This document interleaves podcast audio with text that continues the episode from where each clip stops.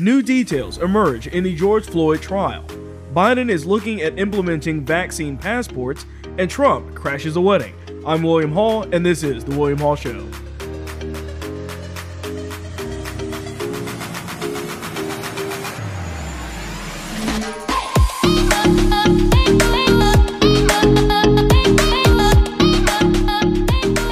All right, welcome back to the show.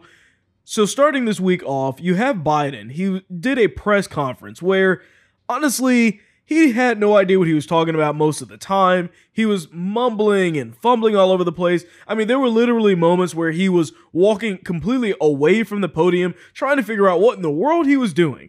Biden was completely confused at that press conference. It perfectly illustrates exactly why they have done everything in their power to keep this guy off of the main stage. They don't want anyone to see what's going on. Stay away from Biden. Nobody talked to Biden. Nobody asked him any questions that he's not prepared for. Because he even had a list of the reporters' names, their locations.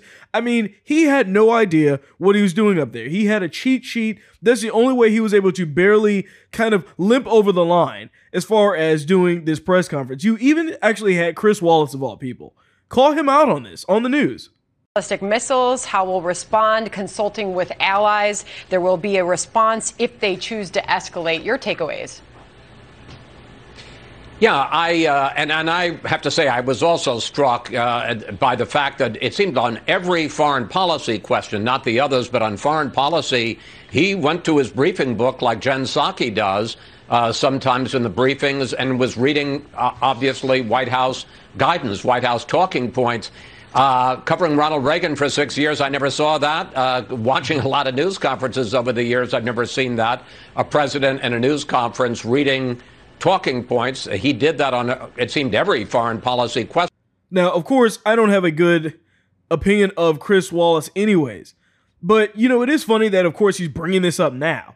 Meanwhile, he completely ignored his or Biden's cognitive decline months and months ago when they there could have been a comment about it when it really mattered, right? He didn't say anything about it then. All of a sudden, he has a problem with it now. So it's like, okay, great that he's actually pointing it out, that he's actually showing that Biden clearly is not mentally there, clearly is unable to even remember his own policies, but yet all of a sudden, you're just going to completely ignore that before the election. How does that work? I mean, it, like I said, it's it's good that he's actually saying something about it now, but it's kind of too late, you know. It, it, at this point, everything that has already taken place has already taken place, and him commenting on it now is like, okay, great, dude, but you knew this, you knew that Biden was not mentally there a long time ago, and you didn't say anything then because you didn't want to hurt his chances of actually losing. So Trump, of course, gave his opinion on this as well on uh, Laura Ingraham.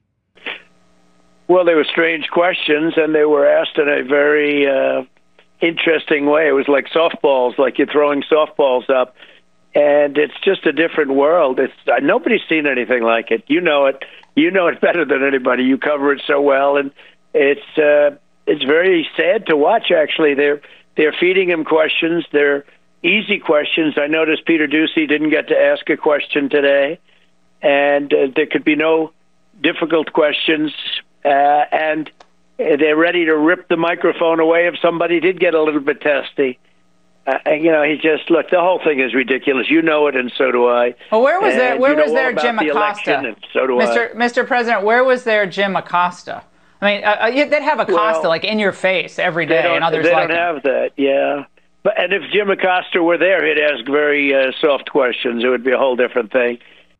And like Trump mentions, all of the questions very easy all of the things that they were bringing up, very easy things for him to talk about. But even then, he had the toughest time really just keeping up with what's going on. This should be very concerning. It should be very concerning because we're not going to see much of Biden. I, I don't think we're going to see much of him at all in general. What we're going to wind up seeing are these very controlled situations, if at all, when he's actually on the stage because they're going to keep him locked up in his basement as much as they can. They know that he is unfit to be able to stand on a stage and speak to people, that he is unfit to be able to do the job of the president and actually speak to people, actually hold press conferences. He waited so long. And of course, when he did it, it was the biggest cop out I've ever seen from any president. So this kind of made me think about the presidency in general. The idea of a president like Joe Biden that is losing his mental capabilities day by day. We're clearly able to see this. If you doubt what I'm saying, look at any clip from Joe Biden 15 years ago. It's like a totally different person. Totally different person. So, Biden has clearly been showing signs of mental decline. It's obvious. I don't think anybody that's paying attention, that's actually looking at these clips, can deny that. Now, that kind of made me think should there be a maximum age limit for presidency? Should there be a, an age where we say, here's the cutoff? You cannot basically be or run for president when you're over this certain age. Or should there not be? Should, should maybe it be a mental test? I did a poll on this on the YouTube channel here, and I also did and saw a few other people do polls in different areas, and most people seem to agree that there should be some kind of age maximum that we kind of look to to say once you're over this age, you can no longer run for president. Because think about it, we have a minimum age limit 35 years old. You have to be over 35 years old to run for president. Now, there aren't many people that are standing around that are 32 years old or 30 years old or something like that that are really trying to become president. That doesn't really happen that much. And honestly, I've never heard anyone complain about the minimum age requirement for presidency. Most people understand, okay, it should be somebody that's mature, that's, that has some years on them. Sure, that makes perfect sense. But why is there not a older age limit as well? Over the age of 80, maybe over the age of 75, you're no longer able to run for presidency. The fact is, is that when we look at the stats about this, one in seven people over the age of 70 have dementia. That should be very concerning. Now, I, I also agree with some people that say that maybe we should just have a mental test, just some type of cognitive test that basically is able to uh, determine whether they're just mentally fit for the presidency. But the fact is, is that even if they pass it at that time, there's a very good chance that they could decline very rapidly as they go on through, especially if they do two terms like Joe Biden. I mean, He's 78 now. Okay, we're not four years in. If he manages to survive through all of this, this guy's going to be well into his 80s. And we have to keep that in mind when we're talking about someone's mental fitness in general. So, these likely the, the likelihood of these chances actually or these things increasing is as they get older is much higher and much higher as time goes on. This is, of course, we're talking about the most physically and mentally draining job in the world. I mean, being president, if you've seen the photos of people that have been president and they did two terms or even one term, oftentimes, and you see them when they start and when they finish, and they look like they just aged rapidly because it's such a stressful job. And we're putting this on somebody, on people that are oftentimes so old that it does call into question should they even be allowed to run in the first place? Like I said, no one complains about the 35 year old age minimum, so why logically shouldn't there be an age maximum as well?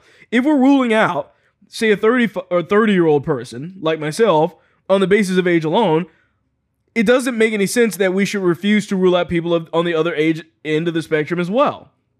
Why shouldn't people that are of, like I said, 80 years old or something like that, for example, not excluded at the same time? Realistically, and we have to be realistic. I have to be realistic here. I don't think it's ever going to want to be implemented, of course, right? I mean, I'm having this discussion, we're talking about this, we're thinking about this. But in reality, no politician, or at least not enough politicians, are ever going to be able to come together collectively to agree to something like this.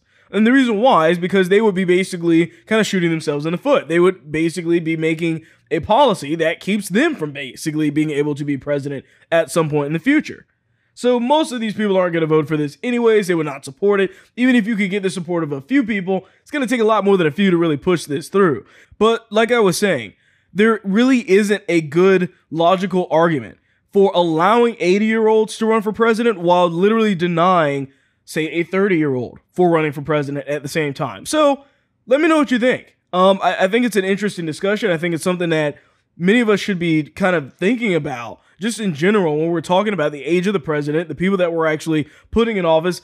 Are they mentally able to do the job? Maybe just a mental test is fine. But regardless, it definitely brings into question a lot of these things as we're literally seeing Biden, a person that I know as time goes on, we're going to continue to see further and further mental declines over time. New details have now emerged from the George Floyd trial. Now, most of the trial so far, as of, until right now, has been very, very, very boring. There hasn't been many things that have actually been revealed at all in the general sense of what's going on. But there is one big detail that I haven't seen anywhere. One big detail that I think makes a massive difference in how we perceive the case going forward. And that is the fact that it's between the store owner and George Floyd. This is all before the police were ever called. So, if you recall, George Floyd was he had the police called on him because he actually was paying or trying to pay for a pack of cigarettes with a fake or a counterfeit $20 bill. The store clerk noticed this and called the police. Now, that was the story we had initially. Well, we actually found out that George Floyd basically paid for the pack of cigarettes and then went outside and sat on his car. He basically was kind of chilling outside of the store, like, which is kind of stupid because you know that you just paid with counterfeit money. And the store clerk came out and confronted him when they noticed that the bill was obviously a fake. And he said, Hey, you know, I'm giving you the opportunity, man. I noticed that you basically paid with a counterfeit bill. So you have the option of either returning the pack of cigarettes that you fraudulently purchased from me or paying with real money. Now, this was, uh, and I'll get into why that's important, but he said this once, and then George Floyd basically said, No, I'm not doing it. Like, forget it. I got what I wanted. Bye. Go away. Now, the store clerk apparently went back in the store and then came back out a few minutes later because George Floyd was still there. He still didn't leave, by the way. And is not so he had an opportunity to walk away there if he really wanted to, but he didn't. He stayed there, sitting on his car apparently. And the store clerk said it again. Hey man, I'm just giving you the opportunity, man. We're gonna have to call the police because this is a fake bill that you used to pay this. This is against the law. It's not, you know, you basically stole a pack of cigarettes from me. And he gave him another opportunity to return the the pack of cigarettes or to pay with real money. And George Floyd turned him down again. Why is this important? This is a big detail because what we're talking about is George Floyd had so many opportunities to basically do the right thing, and he refused to do the right thing over and over again. Now, once again, the reason why we have to look at these things and these details, these little details make a big difference is because all of this these interactions that took place that I just explained to you all happened before the police were called. Before they were called. At no point in time was where the police called immediately after this in, this incident actually took place. The store owner gave him many many opportunities to basically say, "Here's the pack of cigarettes back. Let's just move on." He gave him an out, several outs, several times. And George Floyd not only remained on site there, but he also just didn't care and kept blowing him off. The reason why this really is important to me as well is because the left makes George Floyd out to be literally they're replaced. I mean, they're memorializing this guy as if he sacrificed himself for the movement of BLM or something. That's what they're doing over and over again. You see them make these decisions the way that they are making all these murals and everything else. Mistaking the and, and of course, this is just one small detail. This is completely ignoring the idea and the or the fact that we have literally uh, in his arrest records showing that he pointed a gun at a pregnant woman's stomach point blank to rob her. This is ignoring the fact that this guy was drugged up on enough drugs to kill him, regardless of what the police officers did. This is ignoring the fact that he said he couldn't breathe well before he was put to the ground. This is ignoring the fact that he requested to be put to the ground in the first place, and that if he actually was fine in the car, he would have been able to stay in the car. This is ignoring the fact that even the neck restraint that they were showing on him actually was in the police training book. This is also ignoring the fact that the autopsies don't prove that he died from anything dealing with asphyxiation at all. All of the autopsies that are reputable at all are showing that he died from the drug overdose. But of course, once again, the, these are all the details that are going on with this. And of course, I will keep you updated on what the progress of this actual case is. Right now, they're just going through a bunch of different witnesses, and it's mostly pretty boring, to be honest with you. But I'll let you know if any other developments take place throughout this because it is important to kind of see where this goes. Either way, the BLM mob won't be happy with the results, regardless of what takes place. So, as we all know, Trump is currently at Mar a Lago in Florida uh, his basically huge resort that he has down there. And this clip surfaced. It actually came from TMZ. And it's literally Trump crashing a couple's wedding. You know, I just got, I turned off the news, I get all these flash reports, and they're telling me about the border, they're telling me about China, they're telling me about Iran. How are we doing with Iran? How do you like that? Well, they were ready to make you know, they would have done anything, they would have done anything, and this guy goes and drops the sanctions, and then he says, we'd like to negotiate now. We're not dealing with the United States, they don't, they don't want to deal with us. And China, the same thing, they never treated us that way, right? You saw what happened a few days ago. It was terrible. And uh, the border's not good. The border is the worst anybody's ever seen it. And what you see now, multiply it times 10, Jim. You would know how to handle He's the only one I know that might handle the border tougher than me. But we have to, and the tough is in the most humanitarian way, because that's what it is. What's happening to the kids, they're living in squalor. They are living like nobody has ever seen anybody. There's never been anything like what's and you're going to have hundreds, and you have it now. They have the airplane photos, the shops, and they call them shops, and these things are showing thousands and thousands of people coming up from South America, and it's going to be, it's just, uh, look, it's a disaster. It's a humanitarian disaster from their standpoint, and it's going to destroy the country, and frankly, the country can't afford it because you're talking about massive just incredibly massive amounts, our school systems, our hospital systems, everything. So it's a rough thing, and I just say, do you miss me yet?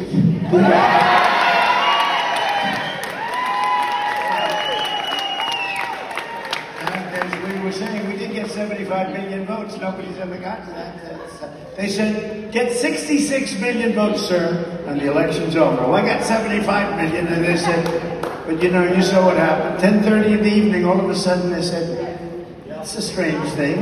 Why are they closing up certain places, right?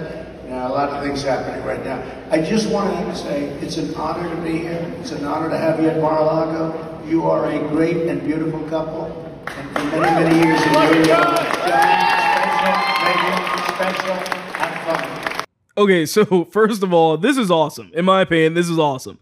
I think that I, I think that any uh, general conservative couple would love to have Trump actually come to their wedding and do this and give a toast like this. So that is pretty cool.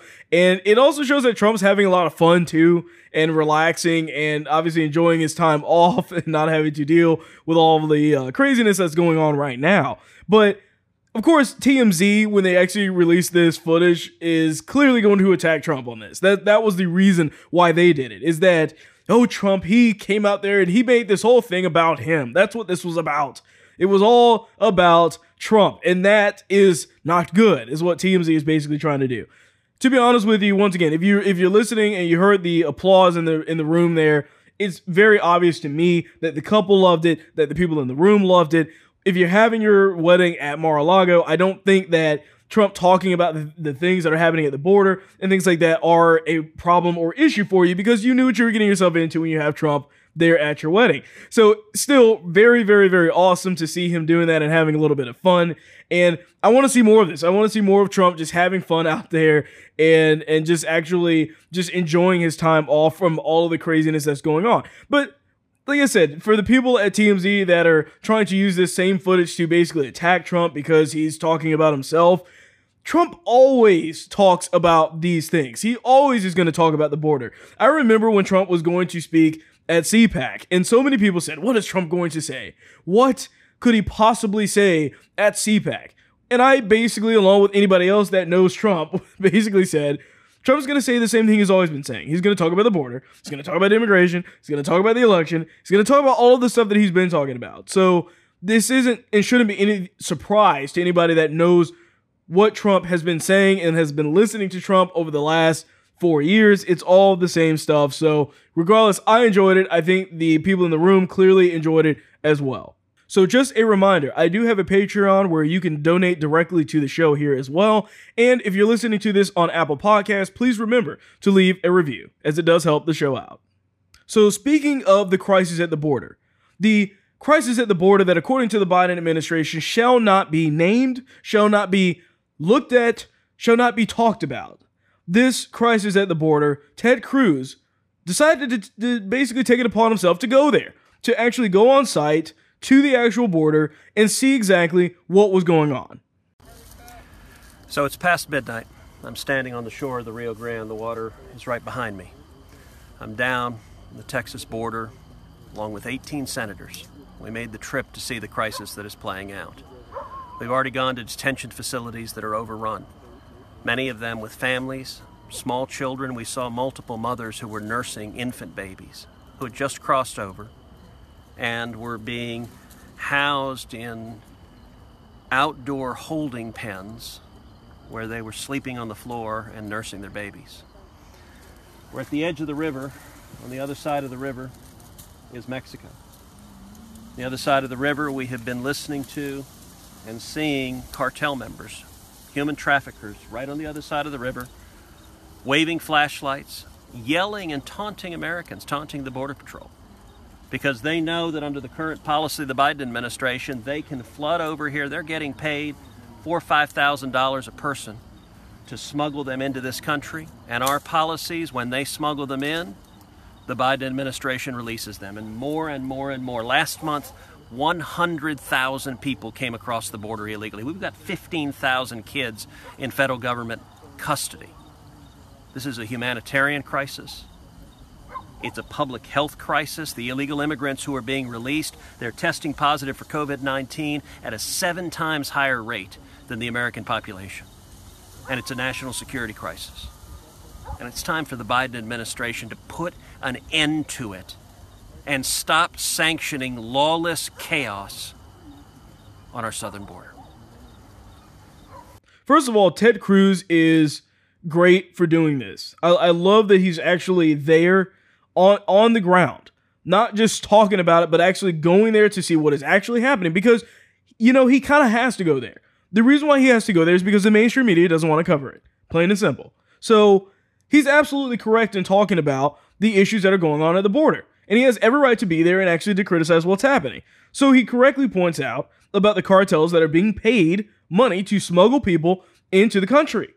This has been going on for a long period of time, but it's only worsened since Biden's gotten into office because of the fact that there's literally nobody turning them away the current administration is trying so hard to basically be woke that they're saying, you know what, we're not going to bother having any kind of policy in place that we're going, going to enforce, of course. We're just going to let everybody run rampant into the country while pretending like we care about the coronavirus at the same time. Someone needs to cover this. The mainstream media is going to ignore it, so I'm glad Ted Cruz is on the ground actually doing something about it. Now, there was a report that the Biden administration had reportedly put out a gag order on the Border Patrol agents with the media according to a few different sources. But the administration, of course, denied that and those reports, which isn't surprising at all either. So this clip got a lot of headway too because Ted Cruz was basically on the ground and he was filming literally where they're keeping the children and the other kind of cages and detainment areas for these different immigrants. Please give dignity to the people. Please give dignity to the people. So you work for the commissioner, your senior advisor. You were hired two weeks ago, and you're instructed to ask us to not have any pictures taken here. Please respect the because people. Because the, the political rules. leadership at DHS does not want the American people to know it. Please don't treat the people. You're right, and this is a such. dangerous place. Please don't treat the and people your like policies, un- unfortunately, you, are trying to hide them. I understand That's you were instructed. You. When 18 I senators ask you came to down please here, respect the people, give them dignity I and respect, respect them, and I want to fix this situation. We all want and to fix the this, sir. We administration don't you're want working this to for is happen anymore. responsible for these conditions. So for those that are listening to the audio only version of this, basically you have Ted Cruz trying to film what's happening in these cages, these detainment facilities. And this Biden operative basically jumps in his way, is trying to harass him, block him, block his camera from being able to film what's actually happening. Okay? Why don't they want people, the American people, to know what's actually happening on the ground here? Why are they trying to hide the truth? The camera doesn't lie. It's showing exactly what the conditions are there. Why are they trying to hide that? Why do they not want people to see what's happening?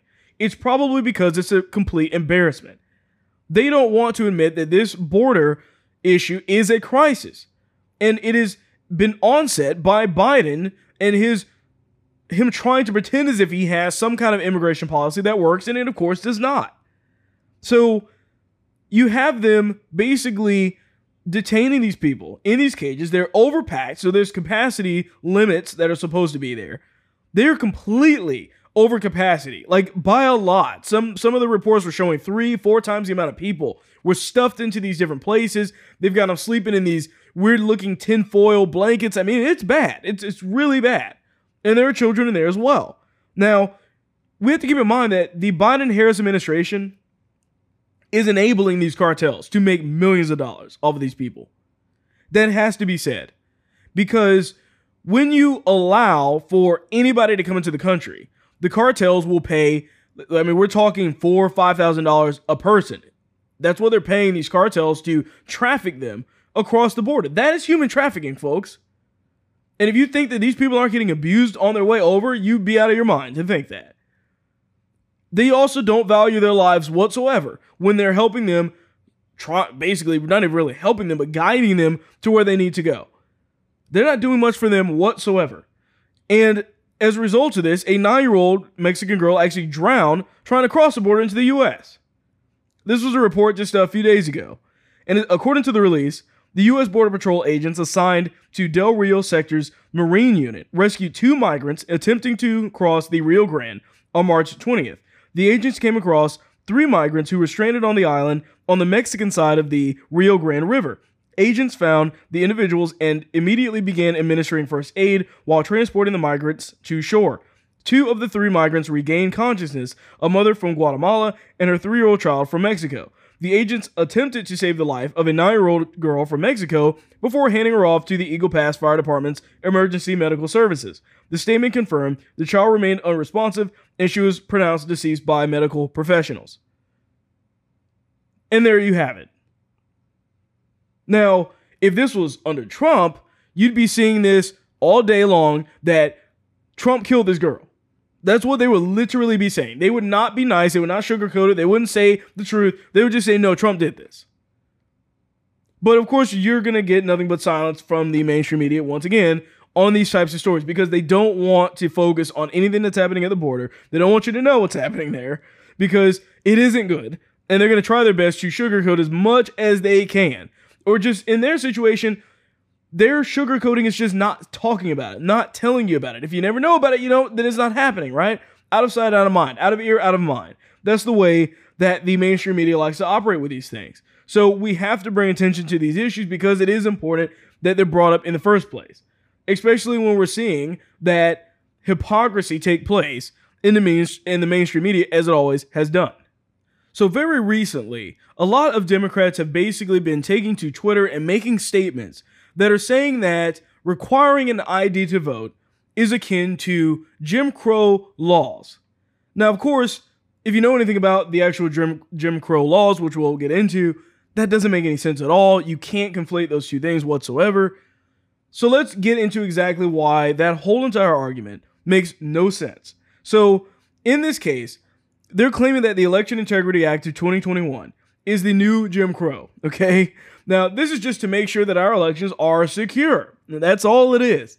This has nothing to do with anything else other than just to make sure that we know who is voting. That's all this is about. So, Jim Crow laws mandated complete racial segregation and were meant to marginalize African Americans by denying them the right to vote, hold jobs, get an education, or other opportunities. And going on with this, basically, there were segregated waiting rooms in bus and train stations that were required as well as water fountains, restrooms, building entrances, elevators, cemeteries, even amusement park and cashier windows. Now, African Americans were forbidden to living in white neighborhoods, and segregation was enforced for public pools, phone booths, hospitals, asylums, jails, and residential homes for the elderly and handicapped. Now, keep in mind, big news flash here, in case people don't already know this. All of those things that I just read off to you that were under the Jim Crow era, Democrats supported those policies. Only Democrats supported those policies. They were the ones that pushed them. They was they were the ones that implemented them. It was never the Republicans. So let's keep that in mind when they're talking about this looking like Jim Crow. So the Democrats are basically trying to convince Americans that requiring all voters to have a voter ID just a voter ID, some form of identification, is somehow segregation. Now, how is that not racist? Because basically, what they're saying is that minorities are too dumb to get an ID. They are unable, incapable of actually being able to buy or get an ID of some sort. And therefore, we must get rid of that so that the ones that are just too dumb to do it, which apparently they must all be like that, can actually get the chance to vote. That's what we're talking about here. The reason why an identification is required is for election integrity. How many other things do you need an ID for? We'll get into a little bit of this in the very end of the show, but just keep that ID in mind. You need an ID for many, many things in life. It's an everyday portion of life. It's nothing new. It's not uh, taboo. That's how you basically get around and live. If you're trying to do anything, you have to show some type of identification. So, getting into this next story, a Democrat mayor is giving $500 a month to families of color to shrink the racial wealth gap. So let's get a little bit into what's happening here. So this is a Democrat mayor, Libby Schaaf, I believe, of Oakland, California. She announced a new program Tuesday that will get $500 a month, no strings attached checks to low income families of color, though low income white families are expressly excluded. So, first of all, you're just handing checks out. It's like a blank check almost. You they can do whatever they want to do with this. There's nothing on there saying it needs to go towards education, it needs to go towards food, it needs to go towards something else. It's just blanket $500 a month. So, in other words, if somebody that gets this money wants to go buy a new car, then that's perfectly fine. They can just take this $500 and just completely commit it to buying a car because that would be stupid if you are not, or if you're in the bracket, for example, of somebody that is under or whatever qualifies basically for this, which I'll get into in a second. But the point is, is that you're trying to put all of these people in this bubble that are minorities and say that they deserve this $500 that goes towards whatever they want. It can be stupid, it can be smart, but we don't care. Just give them money because money apparently solves all problems. Now, they're saying that starting this spring, it's going to be about 600 randomly selected families of color in Oakland will receive $500 checks each month for at least a year and a half. And included families will have to make less than $30,000 annually and have at least one child. In other words, you probably should be spending that money very fairly wisely, right? The issue is that they're not going to do that. of course they're not. Why would you expect people to spend money wisely when you let them do whatever they want to do with it? You're gonna have people doing nothing but buying clothes, buying not not clothes that they need, but just expensive, extraneous items because that's what happens when you give people free money for doing nothing except existing. Now, once again, the biggest problem, of course, with this is that you have poor white families that are excluded from this, as if for some reason their money matters less or their lives don't matter at all. Once again, I mean, I don't support giving out free money regardless, but if you're gonna do it, at least do it equally. You shouldn't be allowed to do this in a racist manner where you literally say, hey, look, you may be white and fall under the same uh, income bracket as these other minorities, but you're not going to get the money because of your skin color. Something you didn't choose, something you didn't come up with, something you had no idea that you were going to just have, that you were just born with, and it's completely out of your control. That thing right there, nope, you don't get anything at all. I don't understand how that works. so, this is a left wing ideology as well that the government is supposed to basically solve all of your problems, solve the problems of individuals being able to uh, achieve equal outcomes, to fix this inequity, as it likes to talk about. Keep in mind, the government exists for two primary purposes. Number one is to protect the citizens from foreign invaders, adversaries, and issues like that. And the second one is to secure the rule of law anytime that the government is basically going and overreaching beyond that, normally it winds up where the government becomes the aggressor. They become this entity that is hurting, not helping. Because to give something to one group of people, they oftentimes had to take away from someone else. It's going to cost us money to pay for this thing or that thing. The government and the way that it works cannot solve your problems. It never has, it never will be able to. Stop looking for it to do that. That's the problem that we have with policies like this. So the Biden administration is looking at implementing vaccine passports. Now, I predicted this I think a lot of people actually predicted this because we were talking about this last year when you had Ticketmaster, uh, as well as other companies, but Ticketmaster basically said, you know what, if you were going to have a concert or an event of some sort, we're just going to basically make it so that you are unable to go if you haven't had a vaccine. Well, what we're seeing here now is that they're trying to come up with a way to prove that you don't have a vaccine or haven't had a vaccine and, and then prove that you do by giving you a passport showing that you've taken the vaccine. Now, we all, like I said, knew that this was coming. The Washington Post actually first reported on Sunday that the Biden administration is coordinating with multiple government agencies in developing a system that will impact many aspects of life. Because, of course, it is. You're going to have there's a very good chance that you're going to have situations where you are unable to go to the movies, go to the store, go to uh, any other place you can think of, theme parks, if you don't have this vaccine passport. Keep in mind that this is very similar to how China has operated for a very long time. They have this thing called, it's like a social uh, credit system. So here you have like your actual monetary credit, and that's kind of it. But there, they have a social credit card, basically, where the people are given a score based off of many things that are outside of just monetary things. It could be decisions they made in life. It could be that somebody that maybe had has more education gets a higher social credit score. It could be something like this where the people that get a vaccine get a bump in their social credit score, but people that don't get it get a uh, points taken off maybe. And then they can go to a store or something and they say, hey, look, we're not going to accept anybody that is below this threshold for their social credit.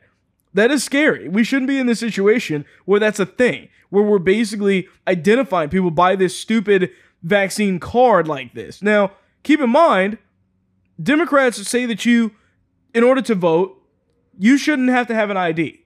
But you have to have this vaccine passport, ID basically, to operate within a normal world. How does that make any sense? This is the issue with all of these discrepancies.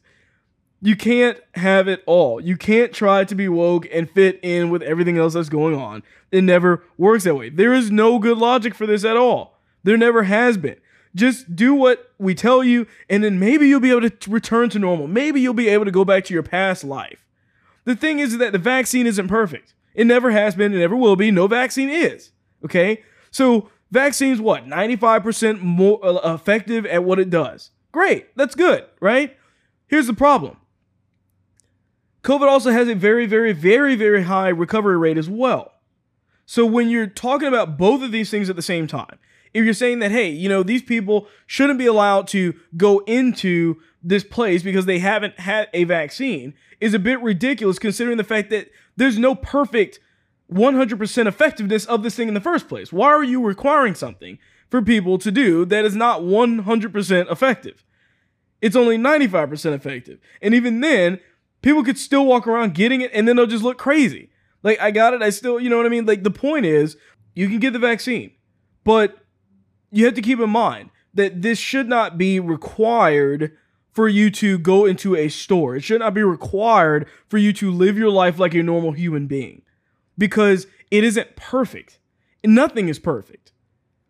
It literally isn't. So why require that for the supposed normality that they're trying to return everything in society back to? It doesn't work that way. It shouldn't work that way. So I'll leave you with that to think about. So I thank you for watching this or listening to this episode, and I will see you on the next one. You just watched an episode from The William Hall Show. Please remember to like, share, and subscribe.